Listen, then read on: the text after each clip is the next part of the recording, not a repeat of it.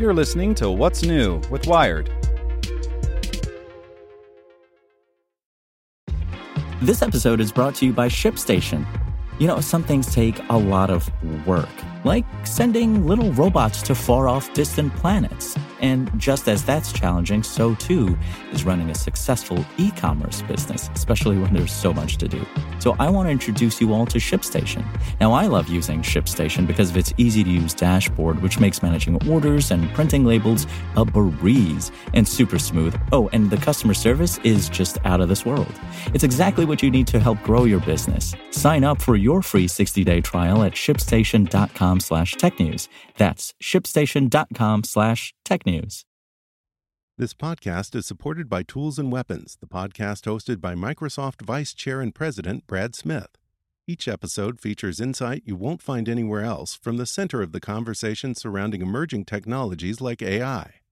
Right now in the podcast, you can hear a special episode where Brad Smith lays out Microsoft's vision for a vibrant marketplace driving the new AI economy. To hear more, follow or subscribe to Tools and Weapons with Brad Smith wherever you get your podcasts. Welcome to the spoken edition of Wired. One young boy's magnificent obsession with fans. It's a parent's job to think her child is exceptional. By Cathy Alter. When Leo was two, after he'd mastered words like no and cat, he began saying Akaman. The word baffled me and my husband Carl. What was our son trying to tell us? He said it with such frequency. Ah, Akaman, Akaman. Ah, it was as if he were summoning a god. Only after I heard our apartment's maintenance man in the hallway did I put it together. Vacuum. Leo's fascination was, it turned out, not with the gods, but with the suction power of a Dyson, or more generally, anything brought to life by energy. Once I figured that out, I spent hours with him, carrying around a desk lamp from outlet to outlet throughout our apartment lobby. Each time the light came on, it illuminated his ecstatic face and often a slender thread of spittle that hung from his mouth. After Carl came home with a bag of extension cords, Leo linked them together and proceeded to wrap our lobby in one uninterrupted cord like a Christo installation. One muggy summer day, after we'd been kicked out of the lobby, we stopped by a neighborhood consignment shop. The owner had set up a battalion of oscillating fans on just about every available surface. Leaning over a table to get a closer look at, say, a set of linen tea towels, men holding back hair, necklaces, fingers to avoid the high speed blades. Leo, though, was fearless, running laps hands first around the store. That one, he'd say with a wildness usually reserved for picking flavors of ice cream. That one. Within a matter of weeks, Leo was imploring me to visit the fan sections in other stores Best Buy, Goodwill, the seasonal aisle at CVS. If parenting is an exercise in patience, these outings were the Iron Man. Some days, I'll admit, especially when the weather was cool, I'd tell him that all the fans were packed up for the season, so I could avoid seeing the same aproned guy day after day at Ace Hardware. Then Leo took to the crayons and outpoured landscapes of blades and switches and tangled cords. After a few months of drawing, he announced, I want to be a manager of a fan store when I grow up. Carl and I took him to a place called Dan's Fan City so he could get a glimpse of what his future held. His mind is about to be blown, Carl said. The manager, who was not Dan, told me that his most frequent visitors are boys under the age of 10. There's one that comes in every Sunday just to look around. Here I was thinking that Leo was the only unicorn, not Dan's impassive reaction to one more fanboy stomped on any notion that our son was unique. It's a parent's job to think her children are exceptional. Up to this point, I'd spent many hours crafting a tale for myself that Leo's fascination with fans was, in fact, proof of his genius. Now I was imagining a room full of Leos, all in tiny white lab coats, all saving the world one vactrain at a time. Their origin stories were the same. It all started, they would say, with the Lasko wind machine. After that, we entered phase two of Leo's fan obsession. When you type fans into the YouTube search, you can find a virtual world of toddlers showing off their magnificent collections box fans, window fans, fans attached to squirt bottles, fans with blades that look like some combination of Mickey Mouse and Edward Scissorhands. This one's the O2 Cool, says Caleb, whose most popular video has racked up close to a million views. Admittedly, Leo probably now accounts for 50,000 of those. In a video called The First Startups of Fan Season, another kid spends 22 minutes wordlessly switching on every fan in his house. These days, for a good hour, I often let Leo, who's now six, watch video after YouTube video. What else can I do? Nothing else captivates him like this. The videos explain everything from quantum mechanics to uh, how to build fans. It's that DIY category that now interests Leo most. How to make electric fans, he says into our voice activated remote. Aside from showcasing a proliferation of bandaged thumbs and index fingers, most of the clips that he watches involve making a spinning device out of plastic water bottles and black and red wires. When we ask Leo why he loves fans so much, he says, I don't know, I just do. Often, when Carl gets home from work, Leo presents a blueprint of his own Rube Goldberg design, and the two of them sit down and discuss. Some days, when I sit next to Leo and try to read or catch up on emails and ignore the repetitive and weirdly identical fanboy background music, I feel guilty that I'm not exactly interacting with my son. But I also know that when I drop him off each day at school, he isn't learning how to make an auto feed soldering iron in any of his activity centers. And then I feel grateful to you YouTube.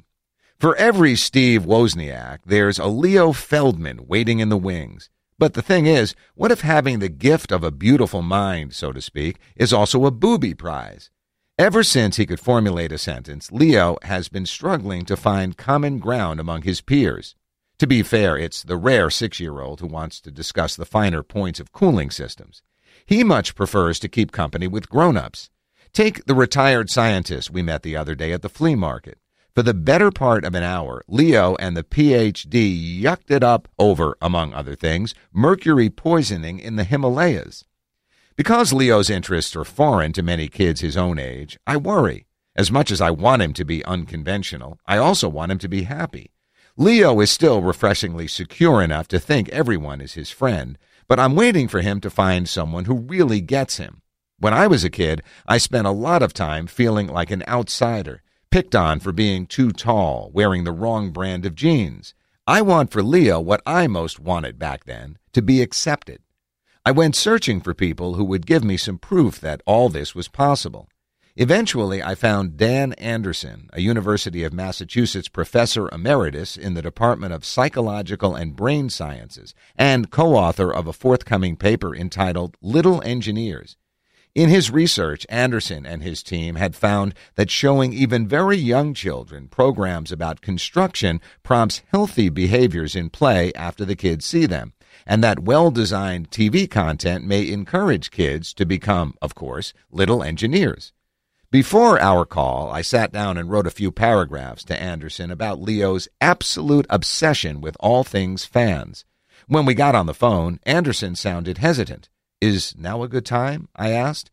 It was, he answered, but he had something to tell me first. I'm not sure how you'll receive this, he began. When I first read your email, he said, the first thing that came to mind was Asperger's. Being fixated on things that spin, he explained, is a big giveaway. With his words, the potential meaning of Leo's obsession had changed again. Now he wasn't a quirky prodigy or an electrical engineer in training. He was a diagnosis. I'm the sort of person who's always waiting for the other shoe to drop, the sort of parent who fears, as I think all parents do sometimes, that my child's smooth and untroubled exterior may conceal a riptide. This fear of mine triggers its own Rube Goldberg machine. The sensible part of me, the part that trusts Leo will make friends, that the world will appreciate his way of being, became briefly lost in marbles and hamster wheels. I thought back to a day in the fall of 2014 when Carl and I were at Leo's school, wedged on tiny chairs in front of his pre K teacher, a fresh scrubbed 20 something in the habit of wearing her hair in messy buns. It was our first parent teacher conference. Next to the teacher sat an unfamiliar woman she was there, we were told, in case we decided to have Leo evaluated. For what? I remember Carl asking. Leo was sitting in the corner of the classroom, busying himself with magnetiles. Leo likes spinning, his teacher noted, in class, on the playground, when we're in circle time. I knew what was coming. We were about to be told that Leo might be on the autism spectrum. He's bored and burning off energy, said Carl, who was completely unfazed. I sat silently, trying to keep my hands from shaking. Leo kept right on slapping magnetiles together. When Leo was a baby, I avoided reading anything that had to do with developmental milestones. But there was one marker I knew well. Many children show signs of autism by the age of two. At that moment, Leo was three. I thought we'd already sailed into port. I thought we were in the clear. Carl kept course, telling the woman that in no way did he want his son labeled, his name on a folder, filed in the different drawer. Then Leo walked up to the table where we were sitting. Look what I made, he said, placing his creation in front of his teacher and looking her directly in the eye. It's a laptop. In one of the classroom's activity buckets, he had even found a shoelace to make a faux power cord. I repeated this story to Anderson. What if he just likes to build things? I asked. Is he interested in anything else? He's still doing ballet, I said, adding that Leo's ability to spin without getting dizzy is a boon. And he takes Taekwondo every Tuesday after school. There was also his profitable, at least in our building, pencil sharpening business. Plus, through sheer gumption and the rap of a used car salesman, Leo had amassed a tidy purse by setting up shop in our lobby, offering his John Darien like collages for $3 apiece. I thought about a physics professor named Tim Koeth. Not long ago, I wrote a profile about him, chronicling his and his undergrad's efforts to build a particle accelerator for fundamental physics research, remarkable because so few exist outside of places like CERN. He told me that when he was two, he asked his parents for a circuit breaker panel for his birthday.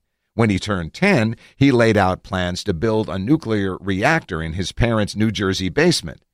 Dan Anderson volunteered his own story. Before taking the college psychology class that would change the course of his life, he wanted to be a forest ranger. Who's to say what's normal? I asked him, but really I was asking myself. Still, I found consolation in the uncertainty. After talking to Anderson, I remembered that Leo's current obsessions might have nothing or everything to do with his future self, and that trying to connect the dots was a pretty useless endeavor. At the present moment, my son is building a metal token dispensing machine, asking price $100, and something he's calling the Forever Boom, a Run DMC 80s style portable radio the size of a footlocker. Maybe Leo will go into the music industry, living out his dreams behind a mixing console, a knob not fan twirling Jimmy Iovine. Or maybe he'll open a fan store. Want to learn how you can make smarter decisions with your money? Well, I've got the podcast for you. I'm Sean Pyles, and I host NerdWallet's Smart Money Podcast.